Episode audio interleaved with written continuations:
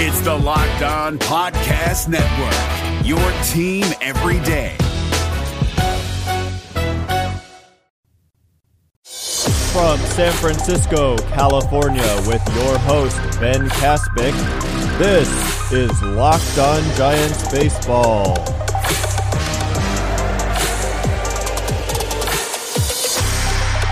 Welcome back to Locked On Giants Baseball, part of the Locked On Podcast Network, your team every day. My name is Ben Kaspick, and I'm thrilled to be with you again today. On this show, we provide daily episodes Monday through Friday, approximately 15 minutes in length, talking about the San Francisco Giants in a way that's data driven and rational, but also insightful and easily digestible, easy for everyone to understand.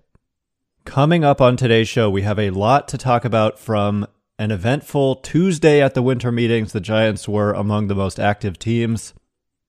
Of course, the Yankees stole the show, signing Gerrit Cole to a nine year, $324 million contract. So good for Gerrit Cole. It was reported that the Giants were one of the mystery teams in on Cole, but I'm not surprised at all that they weren't willing or able to top $324 million over nine years for a pitcher. That's just, it shatters records. And really, it shattered the predictions coming into the offseason about what Cole would be able to get. But anyway, now the Giants, you know, will turn their attention elsewhere. I don't know how seriously involved they were in those negotiations. We may find out at some point what their offer was. But for now, I mean, there's just plenty of fish in the sea here. And so the Giants are considering multiple options, and we saw some of it come to fruition yesterday. They made a signing and they made a trade. First, I want to talk about the trade because it's a little bit more interesting. So, exactly what we've been saying they might do, they did. They took on another team's contract that they wanted to get rid of in order to buy a prospect. So the Giants struck a deal with the Angels, agreeing to take on Zach Cozart and his 13 point six, seven million dollar one year deal. It was a three year deal, but there's just one year remaining on that contract. And in exchange for taking on that money from the Angels, the Angels attached their 2019 first round draft pick, the 15th overall selection, Will Wilson. So it's an incredibly savvy move for the Giants and one that we're not used to seeing from this franchise, but one that has defined certain moves the Dodgers have made when Farhan Zaidi was their GM in recent seasons. You know, it's funny because a lot of the reporting about Farhan Zaidi, the evaluations in the media, they don't even talk about the fact that this was a plan all along. I, you know, a lot of the talk is that what's the plan? Like we don't understand the plan. Well, quietly, he's shaved off a lot of money from the payroll, the Mark Melancon trade, which, you know, new GM Scott Harris talked about as something he was really impressed with from afar. And looking back on it, it's incredibly impressive. They got the Braves to take on the remainder of Melancon's contract, which includes $14 million for this season. So more than Zach Cozart is owed and more than the Giants are taking on there. And plus, Melancon was also signed for the last couple of months of 2019, and the Braves took on the entire thing. It was north of $18 million. Plus, Farhan Zaidi got the Braves to attach a prospect in addition to taking on the entirety of that contract, they got Tristan Beck, an intriguing right handed pitcher, in that deal. And so now, on the opposite end of the spectrum, the Giants are the ones taking on a contract, and yet Farhan Zaidi was able to get the prospect in this case as well. So whether he was shedding money or taking on money, he got the prospect. And I'm inclined to believe that the Melancon deal was done not only to get the prospect, but also to have the financial flexibility to make the type of move they made yesterday here to buy a first round draft pick. So that's that's pretty genius and something that a lot of teams don't necessarily do and something that Farhan Zaidi quite frankly doesn't get enough credit for. And it's exactly what this franchise needs. So I'm going to quote Angels GM Billy Eppler when he talked about his decision to part with their first round draft pick from 2019 in order to just clear about $13 million. Eppler said, For me personally, it's a little scary in all candor. I credit the Giants for being opportunistic. I was a little surprised more teams didn't jump in on the opportunity. So, first of all, you know, it's a good thing when the trades you make with your opponents make them feel scared. Okay, because, you know, the Angels clearly were desperate to free up some money, and the Giants made them pay full price, giving up their 2019 first round draft pick. And it's also telling when Eppler says that he's a little surprised more teams didn't jump in on the opportunity, that there aren't many teams willing to do what the Giants are willing to do right now. All these teams, the Cubs, the Red Sox, the Mets, the Yankees now, are looking to shed some money. And Eppler's saying here that he was surprised by the lack of teams willing to deal in that structure, willing to take on money from them in order to buy young players.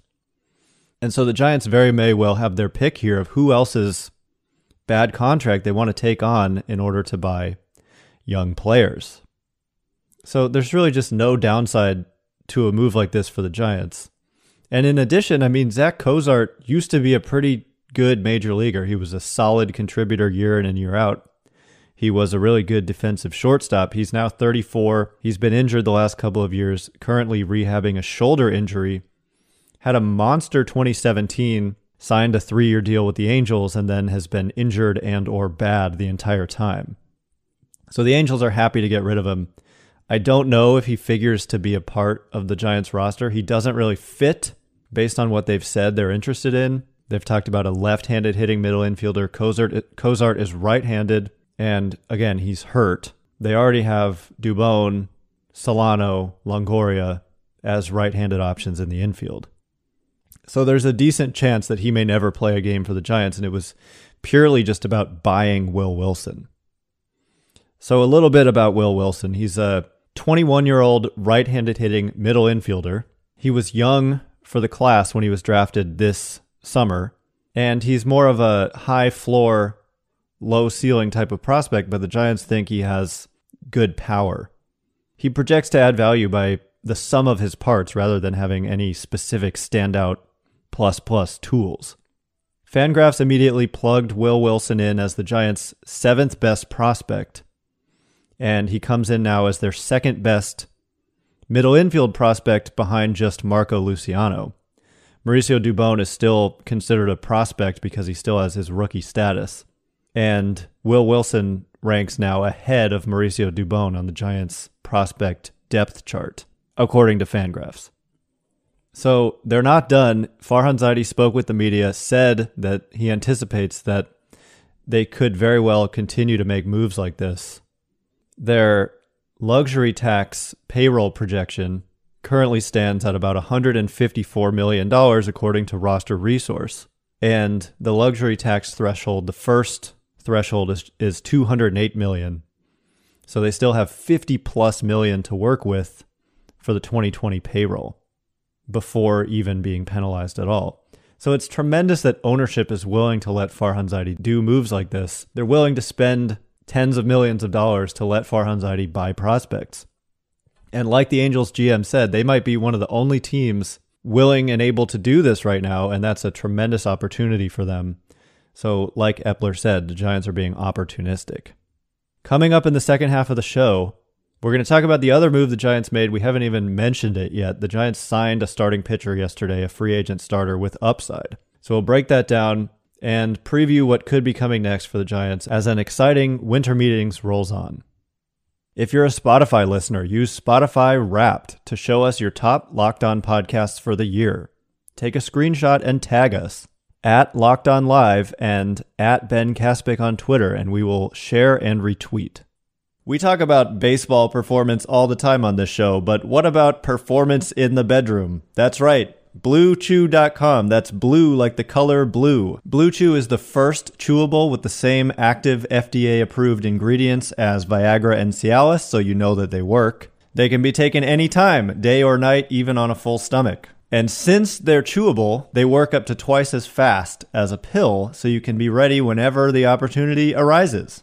Yes, I actually know someone who has tried this product and they have extremely positive things to report about its effectiveness. The best part about Blue Chew is that it's prescribed online and shipped straight to your door in a discreet package, so there's no more visit to the doctor's office, waiting at the pharmacy, and best of all, no more awkwardness around this topic. Blue Chew is made in the United States and prepares and shipped direct, so it's cheaper than a pharmacy. Right now, we've got a special deal for our listeners. Visit www.bluechew.com and get your first shipment free when you use special promo code MLB. Just pay $5 for shipping. That's it. Again, that's B L U E chew.com, promo code MLB.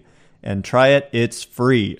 Blue Chew is the better, cheaper, faster choice, and we thank them for sponsoring this podcast. Okay, coming up in the second half of the show, I want to talk about the Giants signing a starting pitcher yesterday, break down who he is and what he represents, and preview what's to come for the Giants. There's also a Madison Bumgarner rumor that you're not going to want to miss. Uh, it's probably going to make your jaw drop and your blood potentially boil. But first, the news about the Giants signing a starting pitcher. They signed Kevin Gausman to a one year, $9 million deal with $1 million in incentives. Now, naturally, much of the analysis that comes out focuses on something like his ERA last season, which was 5.72, so it was high, but that doesn't begin to tell the whole story about who is Kevin Gausman. He himself was a first rounder in 2012. He was the fourth overall pick by the Baltimore Orioles. And he's had an inconsistent career, but at times has been dominant. He just hasn't been able to have any consistency with that. He was traded to the Braves in 2018 and was excellent down the stretch for them, carrying them into the postseason. He was one of their best starters. And then in 2019, you know, he had the high ERA, but looking at the peripherals and, and the strikeout rate, the walk rate, and all that, there's a lot to like. He struck out over 10 batters per nine innings with a reasonable walk rate. Looks to me like the, all the extra runs can be attributed to a spike in batting average on balls in play and left on base percentage. Plus, the other fact about his 2019 season is that he was completely dominant out of the bullpen for the Reds. So this reminds me a lot of the Drew Pomeranz signing the Giants are going to use him as a starter, though. They think that what he showed in the bullpen, he'll be able to carry on to the mound as a starter. And I'm inclined to think they know what they're talking about. They're not just guessing. They have good reason to believe that. And they're excited about the the upside that that he represents in that role. And a big reason Gausman ended up signing with the Giants, apparently there was a lot of competition for him, is that the Giants said that they're going to let him be a starter. Other teams wanted to sign him as a super reliever. But as we saw, I mean, Drew Pomeranz just signed a, a big contract. And so there's a lot of value if he does end up, you know, struggling in the rotation and then moving to the bullpen and being good there. The Giants can do the same thing they did with Pomeranz last year and flip him at the deadline to a team in need of a dominant reliever. So, you know, the public reaction to this move, I don't expect it to be great, but I think that he can provide upside in the starting rotation, real upside there. And at the very least, he becomes a really good reliever that they can trade for another prospect like they did with Dubon. So, last thing I'll say about Gausman I mean, he's a right handed pitcher, and the projections, now that they've adjusted for him being a pitcher in San Francisco in that ballpark, are exciting. Across 164 innings, which is just kind of a subjective guess about his innings totals, over, a, uh, over 29 starts projected at a low fours ERA and two and a half wins above replacement. You might think low fours is not a great ERA, but bear in mind the league average in 2019 was around four and a half. So the run scoring environment has changed a little bit, and we need to adjust our expectations based on that. He's got good stuff. He's got a mid 90s fastball, and his splitter is probably his best pitch, and it's what got the Giants excited. Anyway, we need to cover a couple of other things because there are even more rumors swirling around. Uh, yesterday, Didi Gregorius, the shortstop formerly with the Yankees and Diamondbacks, signed a one year, $14 million deal with the Phillies. And it was reported that Gregorius was choosing ultimately between the Phillies, Brewers, and Giants. So, can't say I would have seen that coming had he signed with the Giants. Uh, and I said on Twitter, and I'll say it again here I wonder what the plan would have been for the Giants' projected middle infield of Crawford and Dubon if they had signed Gregorius. Because I do think Gregorius would, would project to be a starter, and it possibly would have spelled trouble for Brandon Crawford. So to me, that suggests that perhaps there are tectonic shifts happening beneath the surface with the Giants. And Farhan Zaidi and Scott Harris are potentially going to make some big moves with some big consequences this offseason and that they're looking to be aggressive. They were in on Cole. They were in on Gregorius. They were in on Cole Hamels. They're in on Nick Castellanos. They signed Kevin Gausman. They took on money and traded for a prospect. I just think potentially a lot could happen here for this team over the winter, and they're spinning a lot of plates right now. So it could go a number of different ways. Very last thing that we're going to talk about today is that as soon as Gerrit Cole signed with the Yankees, it was reported pretty much all along, but it was confirmed, I guess, afterwards that the Dodgers were the team that came in second and that they were all in on Cole and were trying to do everything they possibly could to land him. So, of course, they missed out on him. And then Ken Rosenthal reported that the Dodgers would then turn their attention to Madison Bumgarner. So, of course, it got Giants fans and even reporters all up in a tizzy. But my attempt at objective analysis is that I don't really buy that the Dodgers would be in on Madison Bumgarner at his projected price tag. I think Hyunjin Ryu makes a lot more sense for them as a guy who's probably going to be cheaper, better, and has been with their team, so they're more familiar with him if they're looking for a left handed starter. I don't put it past the Dodgers or Madison Bumgarner's representatives to create this as a false rumor to drive up the asking price for Bumgarner, or the Dodgers could be doing it to mess with the Giants and try to get them to make a bad decision. So, anyway, I don't really buy that. The Dodgers are really smart about the decisions they make, and Bumgarner at 100 plus million looks like a decision that is going to be more emotional than analytical, and I just can't see the Dodgers doing that. That being said, I've certainly been wrong before, so we shall see. Anyway, that is all the time we have for today. Hopefully, tomorrow we'll have another jam packed show and get to talk about more moves for the San Francisco Giants or more rumors at least. Tomorrow also is the Rule 5 draft, but I think I'm not exactly sure when it takes place, but probably after the podcast. So we may not get to talk about that until Friday. Anyway, to get the show every day, you need to hit that subscribe button if you haven't done so already. Once again, my name is Ben Kaspick. You can follow me on Twitter at Ben Kaspick. Really hope you enjoyed today's show. Cannot wait to be with you again tomorrow. And until then, we'll see you next time.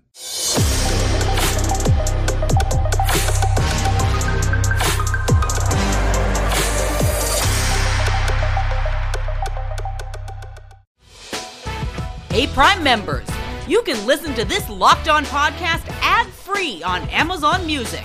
Download the Amazon Music app today.